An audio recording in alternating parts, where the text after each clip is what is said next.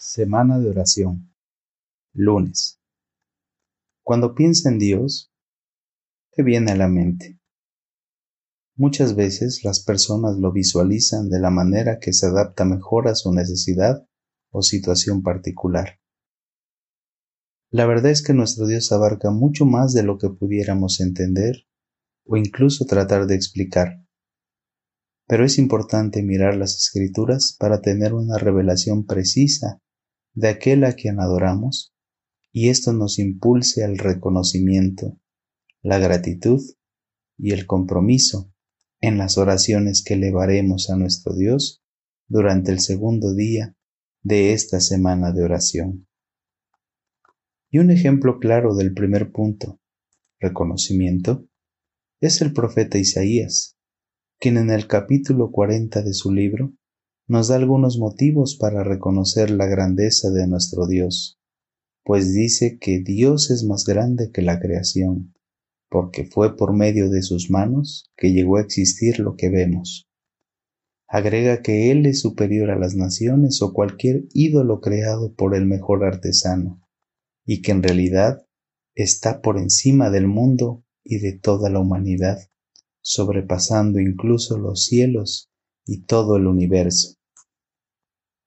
En el capítulo 55 de Isaías menciona que los pensamientos y los caminos de nuestro Padre Celestial son mucho más altos que los nuestros y más sublimes en comparación con lo que podemos entender. Reflexionemos en cuanto al Dios maravilloso que adoramos. Él de verdad es digno de nuestra alabanza y debemos adorarlo con humildad. Este día Nuestras oraciones deben enfocarse en lo que Dios es.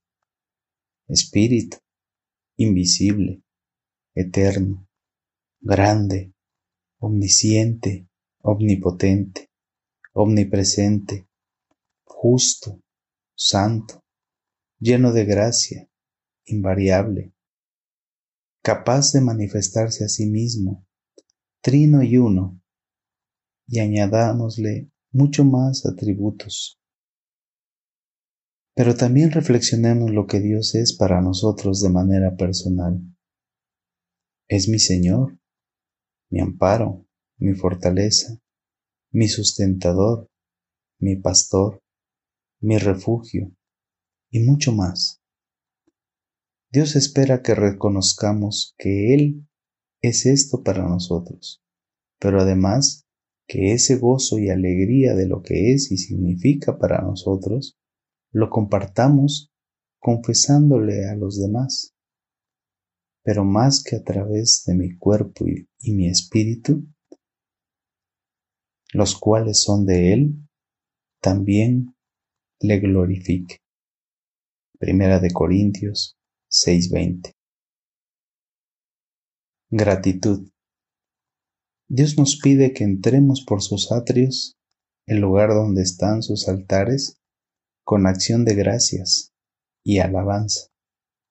Salmo 104. Gracias. Simplemente la palabra eleva al espíritu. Decir gracias es celebrar un regalo, algo, cualquier cosa.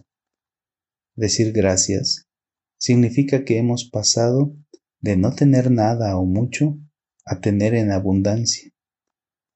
Al decir gracias, estamos expresando que no somos una persona desfavorecida, olvidada, ignorada, sino que somos privilegiados, bendecidos.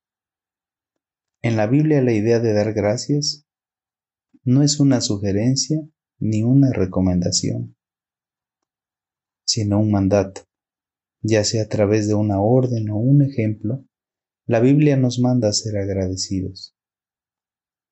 Les invito a que escriban una lista de los motivos por los cuales están agradecidos, y seguramente pasarán todo el día pensando en lo afortunados y bendecidos que son por haber hallado gracia delante de nuestro Dios, y estarán diciéndole a cada momento al Señor, muchas gracias.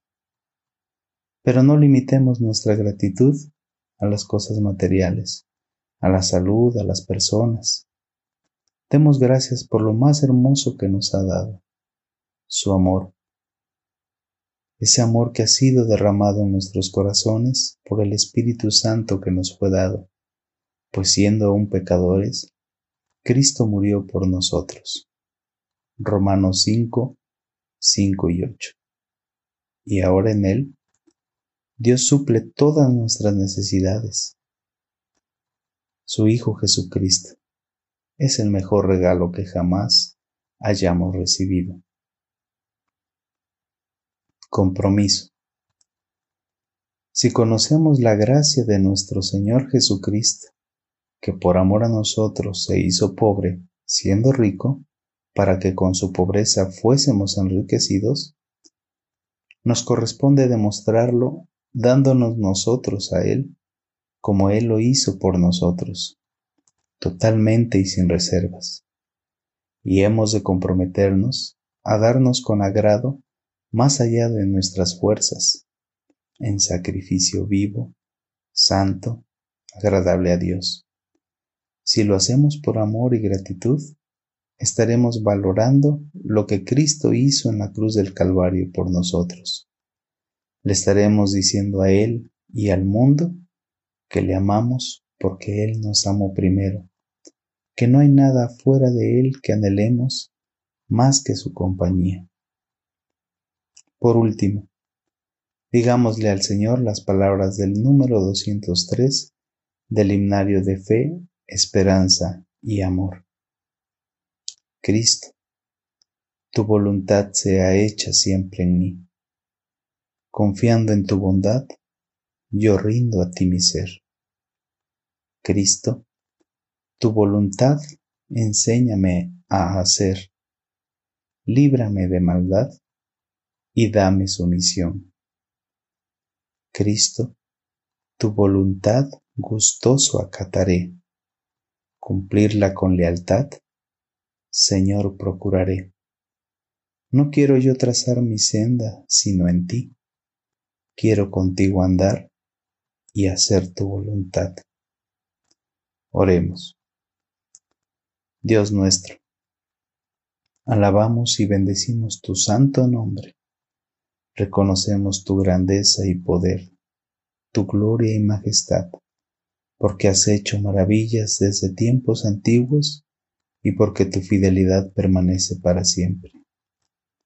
Gracias, amado Dios, por mostrarnos tu amor y tu misericordia a través de tu Hijo Jesucristo quien nos reconcilió contigo por su muerte en la cruz. Gracias porque su resurrección es la base de nuestra fe.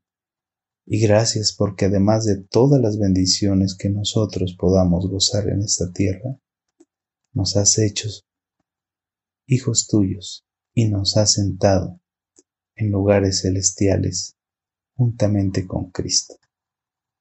Es por esto que nuestro compromiso de amor y gratitud es vivir para ti, entregarte cada día nuestro ser, para que tú lo uses como tú quieras. Rendimos nuestra voluntad a tus pies. Recíbela como una ofrenda de olor fragante que te dé gloria y honra solamente a ti. Llena nuestros pensamientos de ti y sé tú el motivo de nuestras acciones, para que tú y nuestro amado Salvador vean el fruto de la aflicción de su alma y queden satisfechos. Lo rogamos en el nombre del Señor Jesús. Amén.